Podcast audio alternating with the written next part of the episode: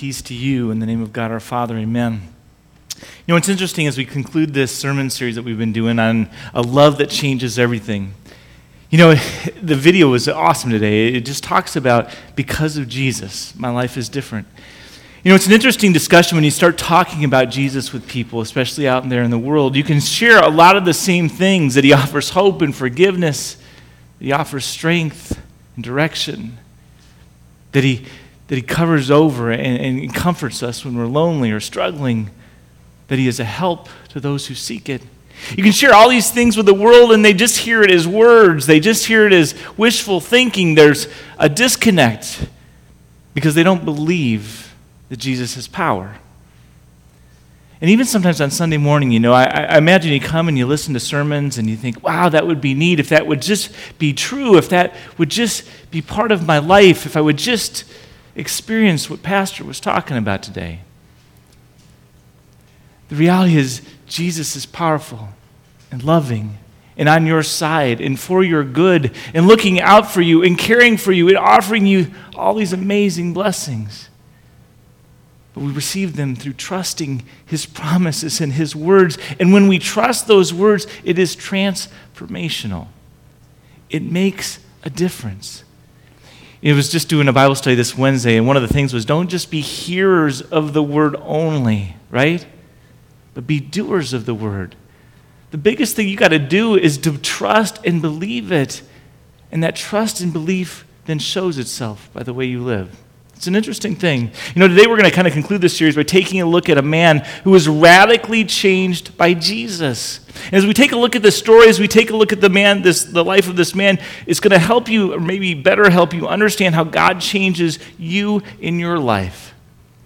And so I'll begin the story. It's, it's one that if you were in Bible study this week in this uh, 40 days in the Word, you, you will recognize. One day Jesus was teaching in a home, and they had come from every village even as far as away as Jerusalem, to be there. In other words, there was standing room only in this little place. This place was packed. It was a little house, and everybody was crammed into it. Why? Because they wanted to hear Jesus talk. Think about that excitement versus sometimes the excitement of coming to church in the morning, right? But just think about it. They're crammed into the house. They walked miles to get to this place to hear Jesus. And sometimes our alarm goes off in the morning. We're like, I don't know. It'd be rough to get to church this morning. It might be raining. You know, I don't know. You know, we're in Phoenix. So this place is packed. People were excited. They were, they were ready to hear Jesus' words. They were ready to see some healing. They were ready to see some transformation. Some men arrived carrying a, para, a paraplegic man on a stretcher, and they looked for a way to get into the house to set him before Jesus. When they couldn't find a way in because of the crowd, they went up to the roof. These guys are pretty innovative, pretty resourceful, pretty gutsy in some ways, as you'll see. They went up to the roof and they removed some of the tile of this guy's house. And they let him down in the middle of everyone, right in front of Jesus. Now, the man we're going to take a look at today was, was literally paralyzed, physically paralyzed. He could not move. But there were things that Jesus said to this man that are the same three things, right? That he says to you and I when we come to him honestly and say, Jesus, we need you to change us. We want to be different. And that can look like a lot of different things. I want to be a better father. I want to be a better husband. I want to be a better man or woman, depending. I need help overcoming this struggle that I keep struggling with, that's still there, still today, even after I've been struggling the last 10, 15, 20 years with it. And it's having negative consequences. I see that. I just, I can't stop. I can't find a new direction. Maybe it's Madden football. I don't know. I'm just saying, right? But we struggle with it. It looks like a lot of different things, and we get to this place where we're just kind of paralyzed to move forward, paralyzed in being able to help ourselves move forward. And we realize that we need something more, a greater power, something to assist us, something to make that transformation. And so this is good news to you today. You know, if you're feeling a little frustrated in your life about the inability to change some things in your life, then you've come to the right place today because this is a place where lives are changed, where Jesus is and can make a difference and will make a difference if you trust Him. And so, if you were specifically to say to Jesus, God, I want you to change me in my life, I need help here, I want to be different here, I want you just imagine for a second what is it that you imagine Jesus would do to you? How do you see Him changing you? What is the thing that makes the difference. You know, as you go to the story, Jesus gives, does three things to this guy that I think are the same three things that he does to us when we come to him. And one of the first things he does when we come to him and say, God, I want to be different, I want to be changed, is he does this. He will ease your fears. Why? Because it's our fear that tends to paralyze us from positive action. It's our fear that tends to paralyze us from getting better or overcoming. Again, I want you to imagine the scene. This place is just packed. Standing room only, it's crowded. All of a sudden, he hears a noise above his head. he starts seeing a little air in the house on the roof. He's thinking, this guy's got a leak, but all of a sudden he looks up. The, the roofs in Palestine were flat. He starts seeing some stuff crumble down on his head and all around him. The dust is everywhere. Pretty soon the tiles are being removed, and there's a gaping hole in the roof right above his head. And through the haze, he sees four guys look in. Oh, there he is, you know? And says they start lowering a guy in a stretcher right in the middle of his sermon, right before everybody who's sitting there. They let him right down in the presence of Jesus, interrupting everything and everybody. Now, I want you to think just quickly. Think, part of the, the 40 days in the Word, one of the things it does is says, try to picture yourself into the situation. So, Sunday morning, okay, you're all here trying to listen to Pastor. Think of the biggest distractions you've ever had in church. Uh, Pamela was telling me this week they. we had a little mistake going on. It was a foot off, the, the first thing that would, so now we have a new pile of dirt and they're going to work on it. Nice thing. It doesn't cost us anything but time, but they're fixing that. But they had a jackhammer getting out the former footings and it was so loud. And she was like, it was amazing though. 20 kids got to sleep in the middle of that. It was crazy. So imagine the biggest distraction you could possibly have to hearing what it is. We've had a lot. We've had the air conditioner go out. We've had pastor's microphone go out. We've had all sorts of things that have happened in this place. Imagine somebody burrowing through the ceiling, though, and now you have dust all over the place. You know, you're thinking, that's just rude. I don't understand what they're doing. Who's going to pay for that? All these things that are running through your mind. But now I want you to think, okay, not just of being one of the people in the place, I want you to think about what if you were the paralyzed man being lowered on the stretcher? I want you to think about that. What's going through your mind, right?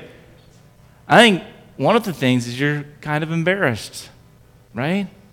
Being lowered in a stretcher. Front of, you know, everybody, people are looking at you. I can't believe he's doing that. You know, all this stuff going on. You're a little embarrassed about what's going on. You probably feel a little fearful, a little anxious, right? Have a little anxiety. What is Jesus going to do or say? What's the owner of the house going to do or say?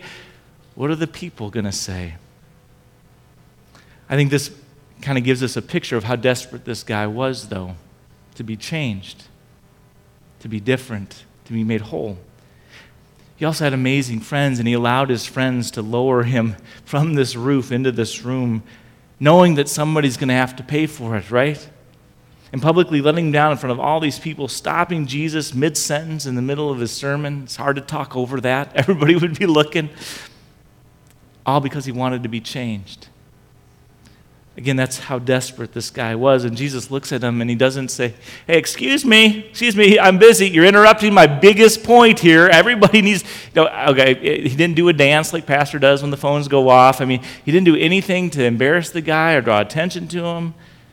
Notice what he says in Matthew 9, verse 2. He says, They brought to Jesus a man who was paralyzed and lying on a mat. And then Jesus said to the paralyzed man, Be encouraged, young man. So Jesus sees this guy being lowered down, knowing that he's freaking out. He's worried, he's anxious, he's stressed out. He knows he's taking a big risk. And Jesus says, Take heart, cheer up, don't give up, don't be afraid. It's okay. It's the first thing that Jesus says to the guy. And he does it to ease this man's fears. Jesus cared about how he felt. He knew that this guy was taking a risk to see him. He knew that this guy had faith, but he knew he was also concerned about the ramifications of his actions. and so he went out of his way to ease his fear so that he could hear what Jesus had to say to him. So here's the truth Jesus cares about how you feel too right? If you're discouraged this morning, He cares about your discouragement today. If you feel lonely this morning, He, cares about the loneliness that you're experiencing. If you're worried or frightened or insecure or anxious about the future, he, he cares about all those things. And so, why is Jesus' first response to us seemingly always to ease our fears? I mean, you look through Scripture, why are there 365 times in the Bible that Jesus says, Fear not? Coincidence? One for every day? I don't think so. Because he knows we need to hear it. He says, Don't be afraid. It's okay. Be encouraged. Why? Why does Jesus ease our fears before anything else? And the reason is simply this because we are riddled with fears in our life. It's one of the realities of life. We experience these fears. Uh, if you want to call them worries, that's fine. But we all have fears about what's going on. Think about it. What are you worried about this morning? Your health, your future, your finances, your relationships, your children, your past, your future? I went up to a guy at the swim meet yesterday and I hadn't talked to him in a while and I knew he'd been struggling before and I said, How are you doing? He said, Everything's going great, but the finances. We've got to figure out a way to get a hold of the finances. And it wasn't just a worry, it was a fear about what tomorrow looks like if they can't get a hold of the finances. He was stressed beyond belief. You'll talk to somebody else, everything's going great, but my health. Everything's going great, but the kids. Everything's going great, but the job, and you name it. On and on it goes. I want you to understand that Jesus understands all your fears. And he says, Let me ease your fears today. The Bible says in Proverbs 12, verse 25, anxiety in your heart weighs you down, and we experience that. But an encouraging word cheers you up. And that's exactly what Jesus starts with here. He gives them an encouraging word. So let me give you an encouraging word here today. I don't know what you're going through. And I don't know what you went through this last week or, or maybe faced last week. But I do know this that God does know and that God does care. And He can help you. And one of his first words to you today is simply this Don't be afraid. I can handle it. I am here for you. So, what should you do with your anxieties? What should you do with your fears? You should give them to Jesus. In 1 Peter 5 7, it says, Give all your worries and cares to God, for He cares about what happens to you. He cares. Now, I want you to think about that just for a second. We either believe that or we don't, right? if we believe it, it can transform the way we deal with our problems. If we can believe that He is working all things for the good of those who love Him, it can transform our perspective on anything that we're struggling with.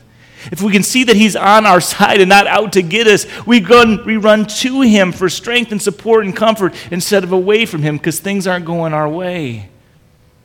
Have you ever dealt with something big, death of a loved one, some major crisis in your life, and instead of running to Jesus, you got mad at Him you started going like this away from Him? Is that harder? Yeah, because you're doing it all by yourself. And now you got to rage at God when it isn't God who's doing it. Run to Him to help you get through whatever struggle it is you're going through in life. Then he goes on, and this is the second thing he would do for you he would eliminate your guilt. Notice the second thing Jesus says to the paralyzed man in Luke 50 or Luke 5 verse 20 it says this then Jesus said friend your sins are forgiven now, if, you've read, if, if you remember this story, it's kind of a strange thing. These guys are lowering the guy in a, in a mat because the guy's paralyzed right in front of Jesus because they want healing, right? And so, what does Jesus says? Does he say you're healed? No, he says your sins are forgiven. What's going on? I mean, this man clearly is more interested in his external problems at the moment which is typical of human behavior. We always care more about the problems going on around us or problems in our bodies than we do the problems of our own soul, right? But Jesus takes a look beneath the surface. He looks beneath the symptoms and he always deals with the real issue first. You'd say, This guy is paralyzed. And Jesus would say, Yes, in more ways than you'd like to imagine. See, you need to know this. When Jesus works in your life, he always works on your heart first. That's the thing that he cares about most.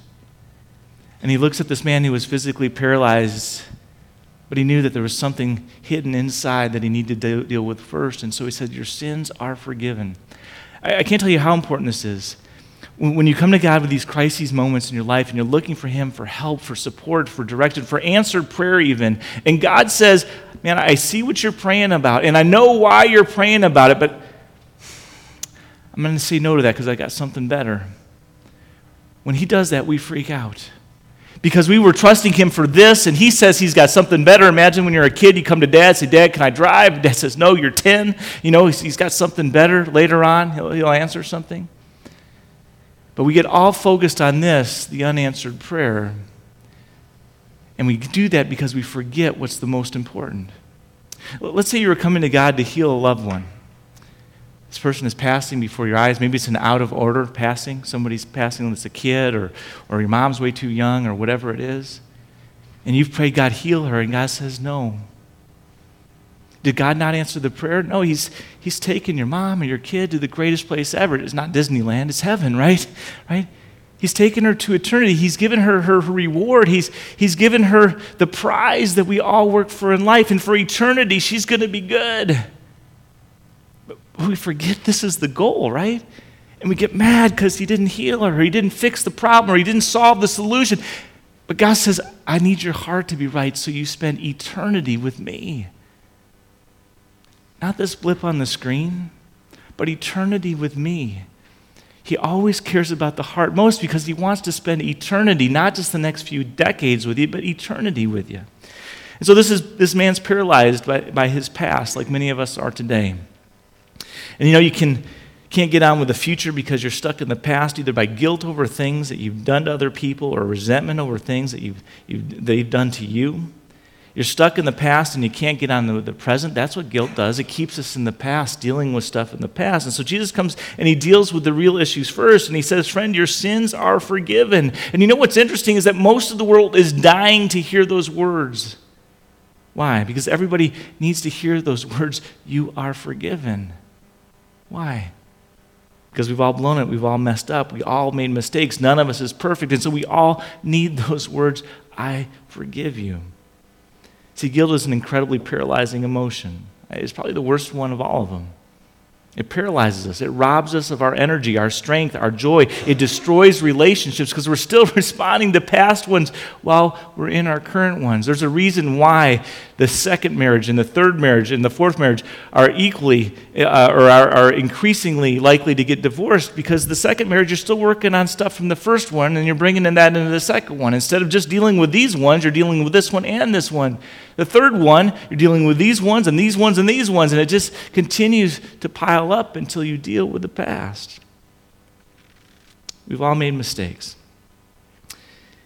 It harms our body too. Studies, according to studies, our bodies weren't meant to carry a load of guilt. According to this one study, 50% of the people in hospital beds right now are there because of stress related illnesses, primarily for unresolved guilt or anger. Now, obviously, it's not saying that, that, that all suffering is a result of guilt, but, but a lot of it is, apparently. You say, well, should a follower of Jesus ever feel guilty then? If guilt isn't a good thing? And my answer is yes, absolutely, for about 10 seconds. That is holy guilt, okay? Because that's about how long it takes you to realize that you blew it, right? To confess it to God. To admit to God, saying, God, I blew it, I'm wrong, please forgive me should take about 10 seconds of holy guilt driving us to our knees so we say, God, I'm so sorry, forgive me. And then that's it. Jesus forgives us. See, the reality is that God doesn't want us to carry around a load of guilt all the time. There's way f- more people that don't receive that, that forgiveness of God that go and confess to Him and then keep beating themselves up afterwards. They won't receive God's forgiveness even after they've asked for it. He doesn't want us carrying this load of guilt. That's why He sent us Jesus. Some people actually think that the more guilt you carry, the more spiritual, spiritual you are. I was talking to a friend, they said, Yeah, that's good Catholic guilt right there. You know, if you're guilty, you're, you're holy. But no, it, it just makes you more miserable. Jesus Christ came to relieve your guilt, to ease your fears. That's what the cross is all about, to give you freedom and forgiveness and hope. So here's the truth all of us have blown it. We're all imperfect. I don't measure up to my own standards, much less God's. And yet, God loved me so much that He sent us Jesus to die in our place so that He could say to each one of us, I forgive you. I love you, my child. And when we grasp that, when we grasp that one of the ways that he actually changes us is that he sets us free from guilt, there's only one logical, rational response. When we understand that God's forgiveness is complete and free and instant, there's only one logical response, and it's utter amazement utter amazement and gratitude that God would do that much for us. And when I think about my life, when I think about myself, I'm always amazed that God would forgive me, would forgive my heart, would forgive my actions from the past, would forgive me. I'm, I'm, blown away by it, which is why I love the song Amazing Grace so much. You know, and the more you know, the more, the more guilty you are because there's more sins that you're aware that you're doing, you know. And yet God continues to come to me and says, probably you idiot, but then he says, I love you, my child, right? Because he cares.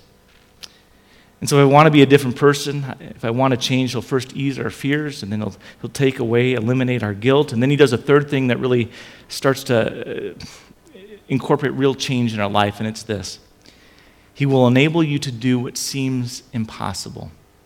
I want you to notice the third thing that Jesus says to the paralyzed man in Mark 2, verse 10. He says, Then Jesus turned to the paralyzed man instead and said, Stand up, take your mat, and go home. You're healed. And then the man jumped up, took the mat, pushed his way through the stunned onlookers, and they all praised God. We've never seen anything like this before, they exclaimed.